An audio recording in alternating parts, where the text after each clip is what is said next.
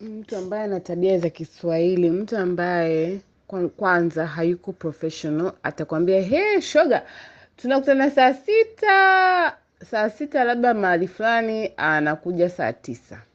Anaweza akakwambia hela atalipa tarehe fulani afu asilipe, anaweza akaamua asipokee simu. Yani tabia ambazo yani kwanza sio kabisa za kuiga wala sio za maendeleo endeleo.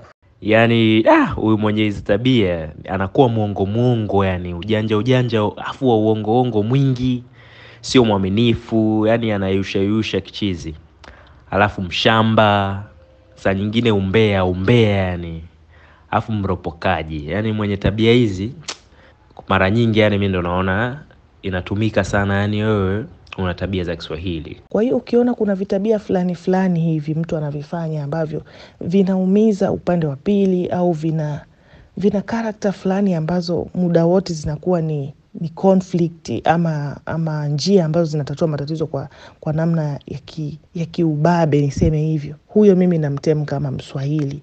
Lakini pia ukiona mtu mwenye busara, mtu ambaye anatumia hekima kutatua changamoto au kuishi na watu au kuzungumza na watu ama kufanya vitu in a professional way, huyo mimi namtem kama mtu ambaye si Mswahili.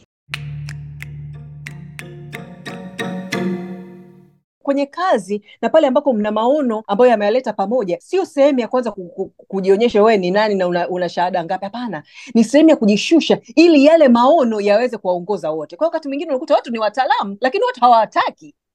Lakini kwenda ukitaka kupanda kwenye kilele kichochote it is an uphill climb, inauma zaidi kuliko kushuka, si ndio? Kwa kama yeah. tunataka kupanda na kubadilisha utamaduni na utambulisho wetu, basi inabidi baadhi yetu, na naomba Mungu tuwe wa kutosha, ambao tunasema hapana, tunafanya vitu tofauti, tunafanya vitu kwa kwa ubora, tunafanya vitu kwa kusimamia maadili, tunafanya vitu vya kujitofautisha kabisa. Yani hata nikichoka nasema hapana, hiki kitu lazima kiwe vya cha viwango.